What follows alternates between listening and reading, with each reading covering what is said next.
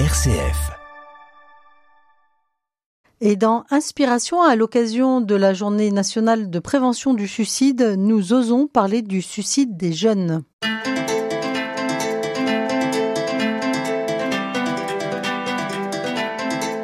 Inspiration, Laetitia de Traversée. À l'occasion de la journée mondiale de la prévention du suicide, le 10 septembre, nous vous proposons une émission sur le thème Oser parler du suicide des jeunes. Avec nous euh, pour euh, évoquer ce thème, Marie de Joré-Guibéry et Sophie Poncé. Merci d'être avec nous toutes les deux. Merci Laetitia. Merci Laetitia. Marie de Joré-Guibéry, vous êtes l'auteur de l'ouvrage Après l'hiver vient toujours le printemps, le bouleversant témoignage d'une maman après le suicide de son enfant, publié chez MAM. Vous faites partie euh, de l'association euh, Phare Enfants Parents pour la prévention du mal-être des jeunes et euh, aussi pour le partage entre parents. Sophie Poncé, vous, vous êtes psychologue du développement socio-cognitif, c'est-à-dire du développement tout au long de la vie et à tout niveau de la personne. Alors, pourquoi est-il important d'aborder ce sujet difficile du suicide des jeunes? Eh bien, parce que le constat est unanime. La crise sanitaire, les guerres, les incertitudes sociales et environnementales et l'usage aussi croissant des réseaux sociaux sont des effets anxiogènes, aggravants qui ont renforcé le mal-être des jeunes ces dernières années. On peut dire qu'il y a une hausse même Et oui, une hausse de 40% des tentatives de suicide en France, soit 220 000 tentatives par an et avec des enfants de plus en plus jeunes.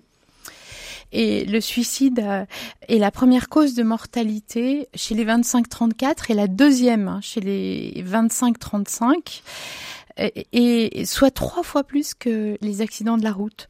Donc un véritable problème de santé et donc il est important d'en parler, d'informer pour prévenir. Voilà, d'où aussi euh, l'importance de, de, faire des émissions sur ce sujet. Là, on va commencer avec votre témoignage, Marie, qui concerne votre fils Adrien, qui euh, s'est suicidé à l'âge de 25 ans. Vous avez écrit son histoire dans votre ouvrage. Euh, pourquoi ce besoin d'écrire? Euh, parce qu'en fait, euh, le suicide d'un enfant est, est, est un, un, véritable tsunami dans la vie des, des parents.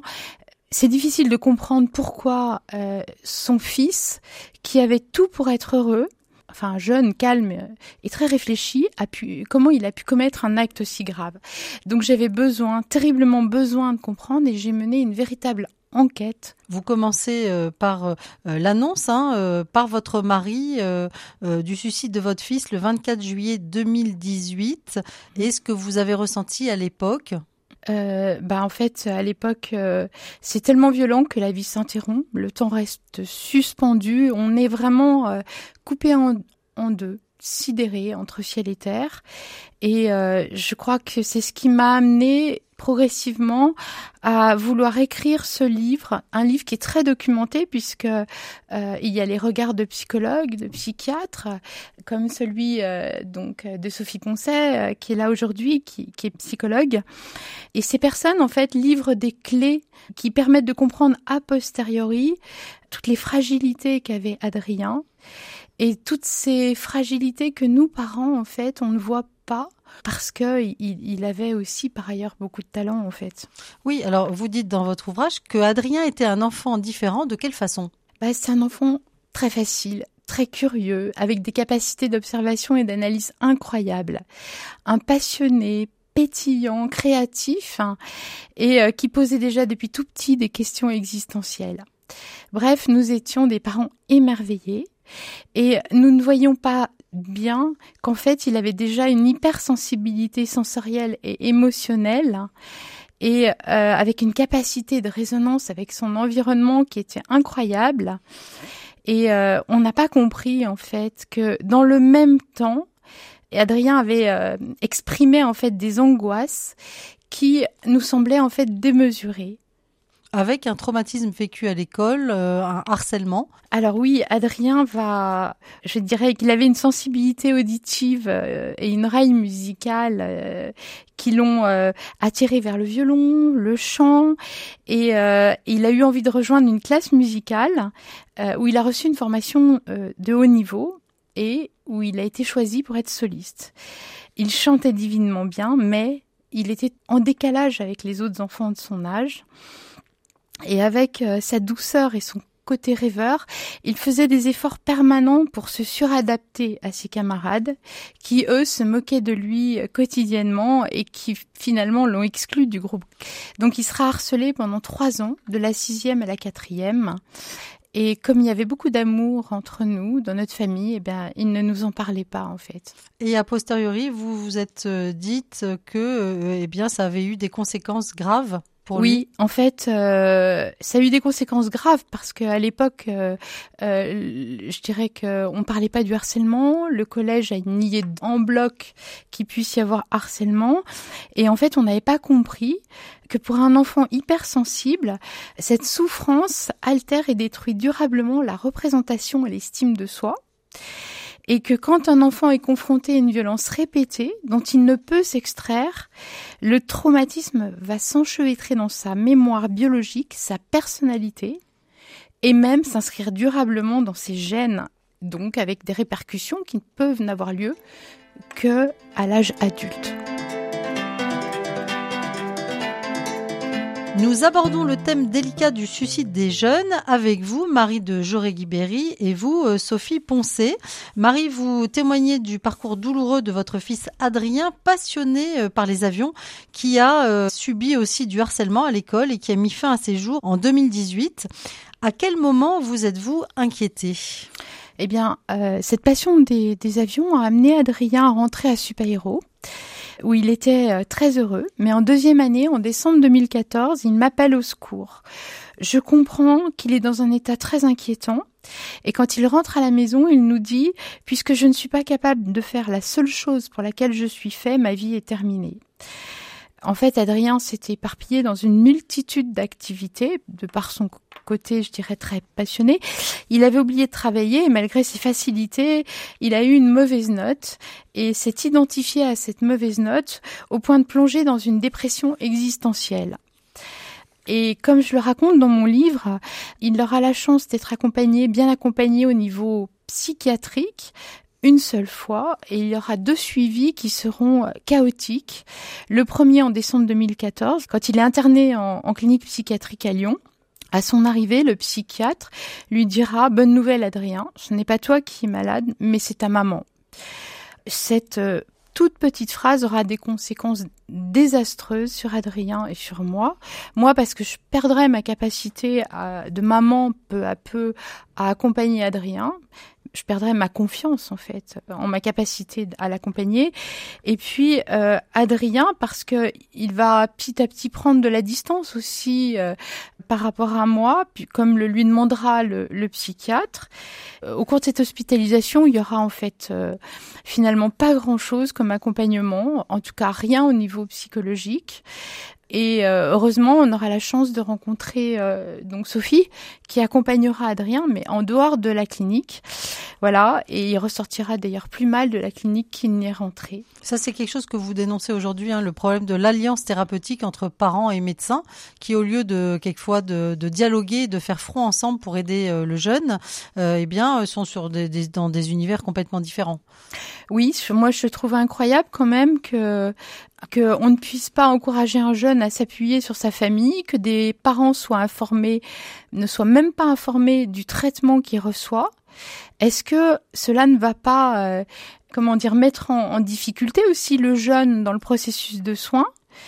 Puisque du coup, vous dites, hein, vous n'avez pas été au courant ni des traitements euh, antidépresseurs donnés à Adrien, qui nécessitaient pourtant une surveillance, ni de ses rechutes, et puis même peut-être euh, du fait que ça pouvait engendrer des idées suicidaires, ce qui peut être le cas pour certains médicaments.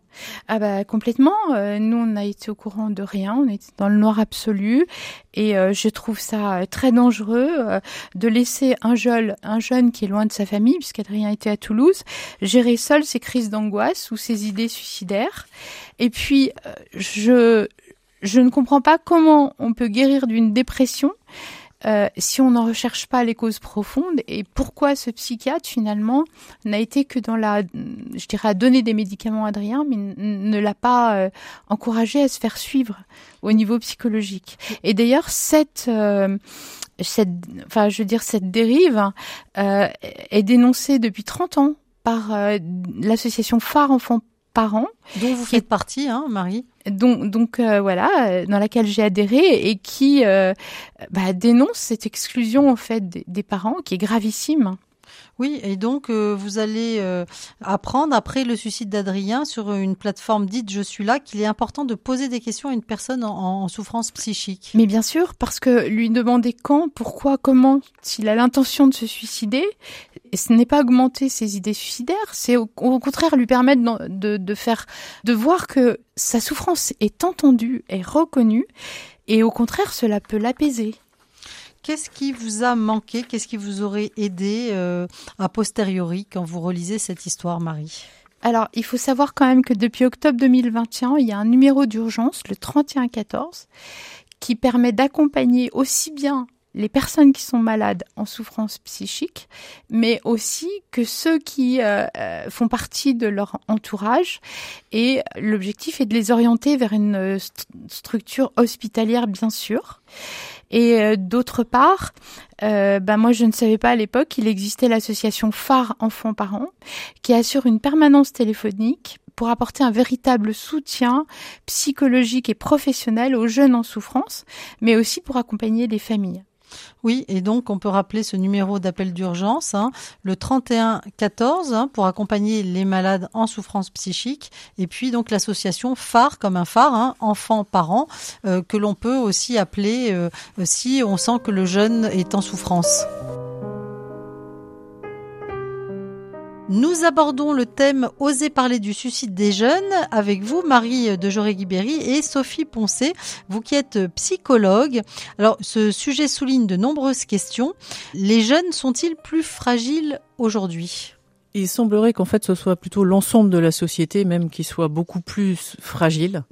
On est dans un monde qui est très émotionnel et qui a une tendance à la victimisation extrêmement prononcée, donc en fait à, entretenir la faiblesse, à se décharger de la responsabilité du changement sur euh, toute cause extérieure ou toute personne extérieure.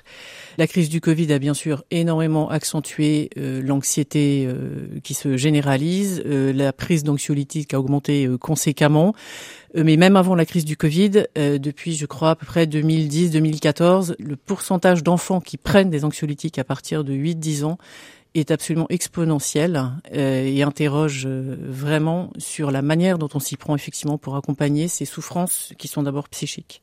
Oui, alors on cherche dans cette émission aussi à, à donner des, des, idées hein, pour avancer euh, quand on est confronté à cette question d'une fragilité d'un jeune dans sa famille, aider le jeune et les parents. Qu'est-ce qu'on peut proposer aux parents quant à l'éducation pour peut-être être plus à l'écoute du jeune?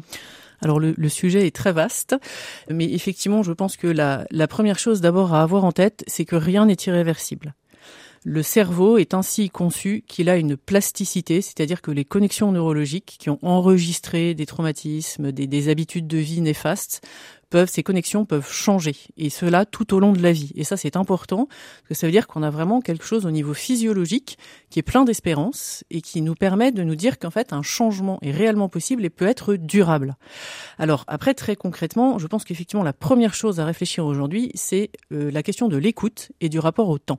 Nous avons des emplois du temps hyper chargés et finalement, les parents me disent, mais en fait, je me rends compte que je n'ai quasiment pas de temps pour écouter vraiment mes enfants parce que écouter un enfant, c'est l'écouter sans aucun jugement ni préjugement et prendre vraiment le temps de laisser toutes les émotions aussi qui sont dans la parole émerger, ne pas faire d'interprétation, poser des questions délicatement et surtout habituer nos enfants aujourd'hui à avoir des petits temps de discussion, apprendre à vider son sac, à nommer les émotions, réguler les émotions aussi, ça j'y reviendrai je pense. Et ce temps-là, commencer à le faire avec eux dès qu'ils sont le plus jeunes possible pour que à l'adolescence, quand en général les difficultés commencent à émerger, euh, repli, etc. Enfin, tous les signes qui pourraient indiquer qu'il y a une euh, des pensées suicidaires ou en tout cas très noires qui commencent à s'installer. Ou des problèmes de harcèlement à l'école. Ou, ou dû aux problèmes de, de harcèlement, effectivement. Euh, pour qu'à l'adolescence, quand on se dit tiens, mon enfant a un problème, euh, que ça tombe pas comme un cheveu sur la soupe, qu'il soit habitué depuis sa plus jeune enfance à avoir des temps de discussion personnelle avec son père, sa mère, les deux, sans aucun frère et sœur à côté?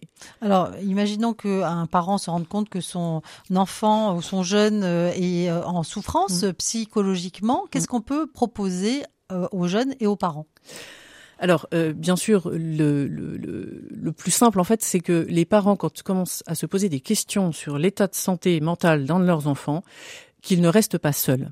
Il y a des associations, mais on peut aussi appeler un psychologue, prendre un rendez-vous et aller soi-même en tant qu'adulte, parent, aller en fait euh, parler de sa propre souffrance due à la situation de son enfant pour démêler aussi euh, ce qui ressort de nos propres souffrances qui entrent en résonance et qui pourraient accentuer aussi l'ensemble de la souffrance familiale euh, parce que c'est pas si simple que ça de proposer à un adolescent ou un très jeune adulte d'aller voir un psychologue parce que on a une espèce de croyance nous les humains qu'on peut se débrouiller tout seul.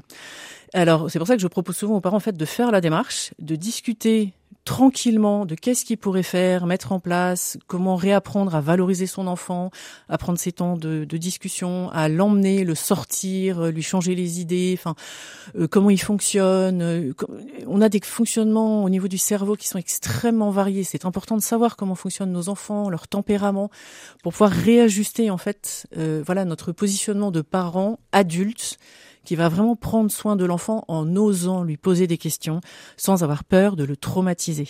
Oui, alors on peut y aller seul, en couple, oui. et aussi il y a des thérapies familiales. Ça peut peut-être être une porte d'entrée si le jeune est réticent pour aller oui. tout seul voir un psychologue. Oui, et c'est euh, ce qui euh, est de plus en plus répandu aujourd'hui, ce qu'on appelle les thérapies systémiques, qui prennent en charge le système familial, parce qu'on peut, y aller avec toute la fratrie, parce que ce jeune qui, est, qui a aussi des symptômes euh, très noirs peut être aussi porteur d'une souffrance familiale, qui n'est pas issue d'un événement comme Adrien, qui était le harcèlement notamment, qui a accentué les choses, mais voilà, ce jeune peut être aussi porteur d'une souffrance non dite dans la famille, donc allons analyser le système familial. Et puis surtout comme ça, il se sent pas euh, montré du doigt et ça permet de répondre à ce besoin des parents de créer une alliance thérapeutique avec un praticien formé dans l'accompagnement et de pas se sentir exclu et mis sur le bord de la route. Si je vous comprends bien, euh, quand un jeune euh, eh bien parle justement euh, de cette fragilité psychologique mmh. avec des idées suicidaires, mmh. toute la famille est concernée. Tout à fait. C'est pas euh, un, un, problème sporadique et juste d'une personne dans la famille. Ça peut, mais une famille c'est un système. Tout le monde est interconnecté, donc forcément la souffrance de l'un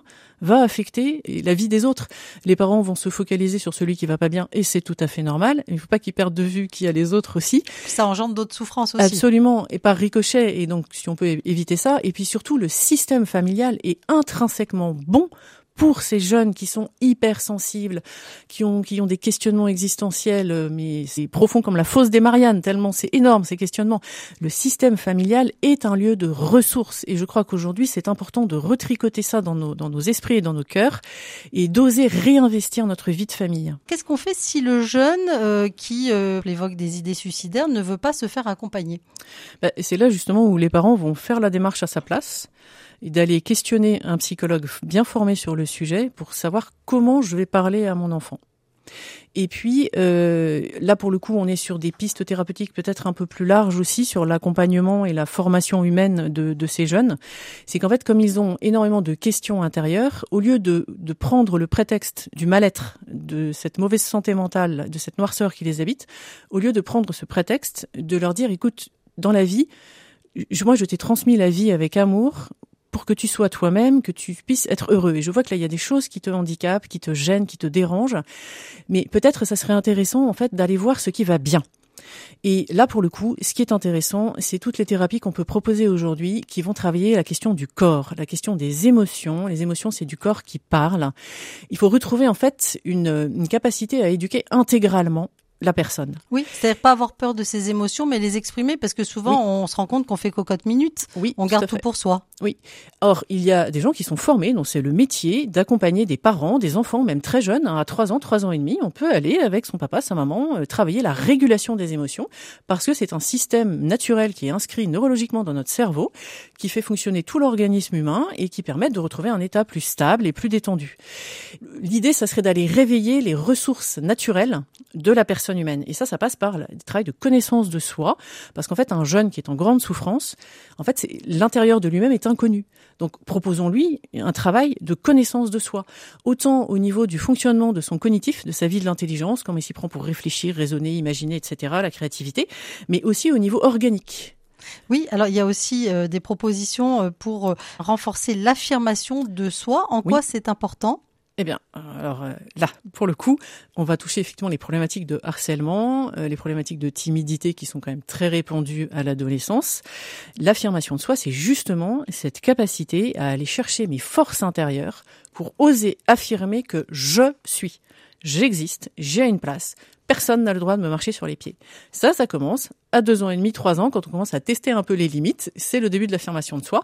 C'est une éducation qui est à prolonger euh, tout au long de, de l'enfance et de l'adolescence pour vraiment donner aux jeunes cette sensation physique qu'il a de la force à l'intérieur de lui et lui donner l'autorisation de se défendre. Je me respecte et je me fais respecter? Oui, tout à fait. Et c'est important aujourd'hui où euh, malheureusement on est environné par toutes sortes de violences. Ça commence à l'école. Hein. Tout à fait. C'est fondamental. Euh, les violences à l'école sont de plus en plus précoces. Ce qu'on voyait en fin de primaire, on le voit en grande section de maternelle. Enfin, tout est décalé comme ça dans le temps. Euh, là, pour le coup, la place des adultes, je trouve, a une importance. Les adultes doivent reconquérir leur rôle d'éducateur et de poser une autorité dans toutes les institutions scolaires c'est-à-dire euh, naviguer dans la cour de récréation, surveiller ce qui se passe parce qu'ils ont un mot à dire mais on est tellement tétanisé par la peur de traumatiser les enfants, et puis on est tétanisé par le fait que normalement ils sont censés se auto-réguler les uns les autres. Je suis désolée, mais ça c'est faux. S'il n'y a pas une intervention de l'adulte, les enfants ne vont pas s'auto-réguler. Un enfant est naturellement très cruel, il a besoin d'être éduqué. Alors il y a aussi tous ces problèmes de réseaux sociaux aussi, on le sait, hein, du harcèlement par réseau social, euh, qui est très difficile à gérer pour les jeunes aujourd'hui. Est-ce que ça rentre en ligne de compte dans ces pensées suicidaires? Oh que oui, bien sûr. Il ne se passe pas deux semaines sans qu'on ait une nouvelle d'un jeune qui se soit suicidé à cause du harcèlement sur réseau social. Euh, Alors là, qu'est-ce qu'on peut faire quand on est parent ou éducateur? Oui, Marie de Joré-Berry. En fait, il y a une plateforme euh, qu'on peut contacter euh, qui a été mise en place par le gouvernement. Euh, le harcèlement sur euh, Internet laisse des traces. Donc là, on, y a, on peut avoir des preuves mm. et on peut intervenir. Oui, et là aussi, c'est à l'adulte de, de, prendre sa, la, la, responsabilité, d'oser parler à son enfant de 13, 14, 15, 16 ans des réseaux sociaux qu'il fréquente et d'oser intervenir en lui rappelant euh, les fondamentaux qui est le respect de soi et l'affirmation de soi. Si je comprends bien, euh, euh, finalement c'est important euh, de faire ce travail de connaissance de soi, alors que ce soit pour les parents, hein, ça demande du temps, et pour les jeunes, pour les enfants, euh, parce que grâce à ça, on, on, va apprendre à mettre des mots sur qui on est, sur ses oui. émotions, sur aussi peut-être les agressions qu'on vit, et ça va nous aider peut-être à, à, ne pas être euh, polytraumatisé. Tout à fait. La parole est réparatrice. La parole, ça libère. Mais c'est un travail et il faut se former, se faire accompagner pour ça ben, si naturellement nous n'avons pas reçu euh, de quoi, oui, bien sûr, parce que rien n'est irréversible. On peut apprendre à tout âge. C'est pas parce qu'on n'a pas reçu enfant de la part de nos parents une bonne écoute qu'on ne peut pas écouter nos propres enfants. Mais ça veut dire prendre les moyens, prendre des outils, euh, en plus, je dirais, de ce que propose euh, une scolarité ou des études. Oui, tout à fait. J'encourage euh, tous les parents à faire la démarche d'aller euh, se faire euh, coacher un peu sur leur métier de parent. Oui, on ouais. pourrait se dire c'est naturel, mais aujourd'hui, on a besoin d'outils, ça oui. s'apprend. Être oui. un bon parent, ça s'apprend. Bien sûr que ça s'apprend. Bah, D'ailleurs, à la maison des, à la maison Familia, il y a pas mal de modules aussi pour les parents justement. Familia, euh, F-A-M-I-L-Y-A, hein, vous trouverez tous les renseignements euh, sur Internet.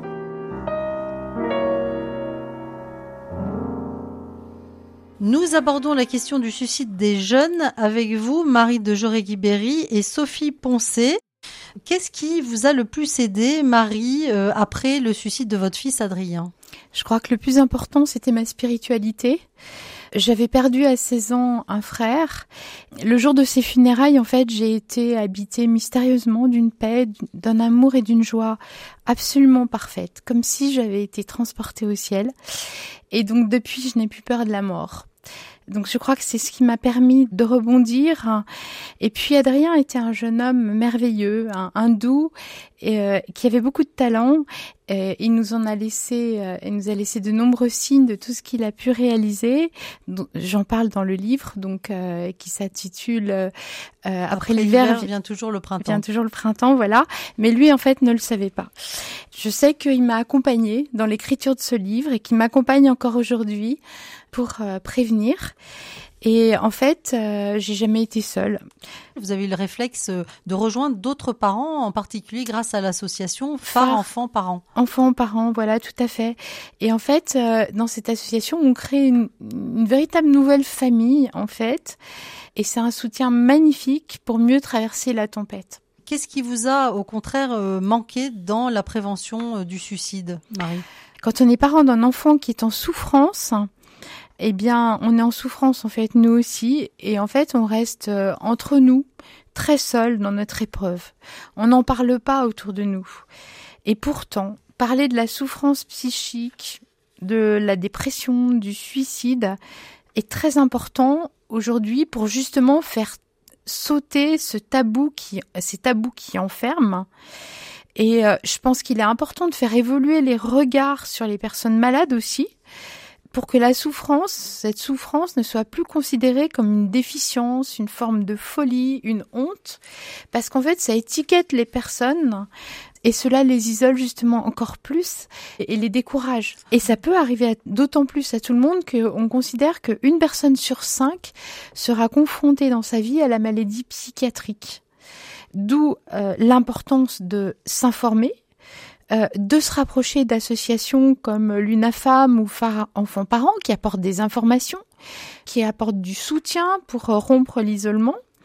Oui, pour terminer sur une note d'espérance, euh, est-ce qu'on pourrait dire qu'à notre époque, on a quand même beaucoup plus d'outils, de moyens euh, euh, pour avancer sur cette question et, que ce sujet du suicide hein, ou des suicides, du suicide des jeunes est moins tabou, Sophie Poussé oui, ça, heureusement que c'est moins tabou. oui, nous avons infiniment plus de moyens pour euh, accompagner ces jeunes à retrouver une bonne santé mentale, parce que nous avons beaucoup plus de thérapies qui prennent en compte le corps, et quand on couple parole et corps dans la thérapie, c'est une approche qui intègre toute la personne dans toutes ses dimensions et donc c'est beaucoup plus efficace.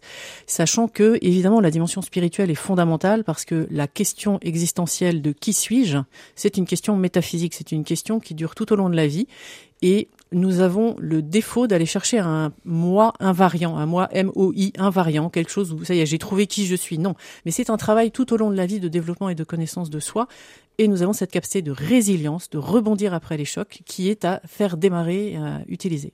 Alors Sophie Poncé, vous qui accompagnez euh, à longueur d'année euh, des familles et des jeunes, est-ce qu'on peut témoigner que c'est possible de s'en sortir?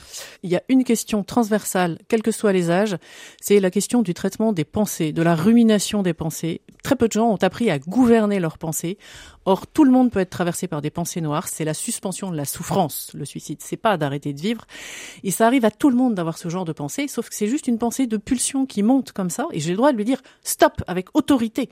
Et je reprends le gouvernement de moi. Mais pour reprendre le gouvernement de moi-même et le gouvernement de mes pensées, c'est tout un gouvernement aussi des émotions et du corps qui est à travailler. La note d'espérance, c'est travaillons chacun à se connaître, le plus intégralement possible et surtout de comprendre qu'en fait c'est un travail quotidien, j'allais dire presque de discipline personnelle, de gouvernement de soi à tout niveau et qui a tous les outils possibles et toutes les connaissances neurophysiologiques possibles aujourd'hui pour vivre vraiment heureux et courageux. Et la note d'espérance, pour, moi, euh, ce serait que naisse un parcours euh, qui permette justement aux parents comme aux enfants mm. d'être euh, accompagnés cœur, corps, esprit, et surtout au niveau spirituel. Vous voyez, un parcours d'une journée, par exemple, pour les aider justement à travailler les questions que vient évoquer Sophie, donner et comprendre qu'il faut qu'ils donnent aussi un sens à leur vie, qu'ils retrouvent confiance et qu'ils ne lâchent pas la main du Seigneur, qu'ils puissent s'appuyer sur lui aussi pour retrouver l'espérance. Eh bien, un grand merci à toutes les deux de nous avoir aidé à y voir plus clair euh, sur cette question. Merci pour votre témoignage, Marie de Joré Guibéry, qu'on retrouvera dans votre ouvrage Après l'hiver vient toujours le printemps. Et merci à Sophie Poncé, euh, psychologue.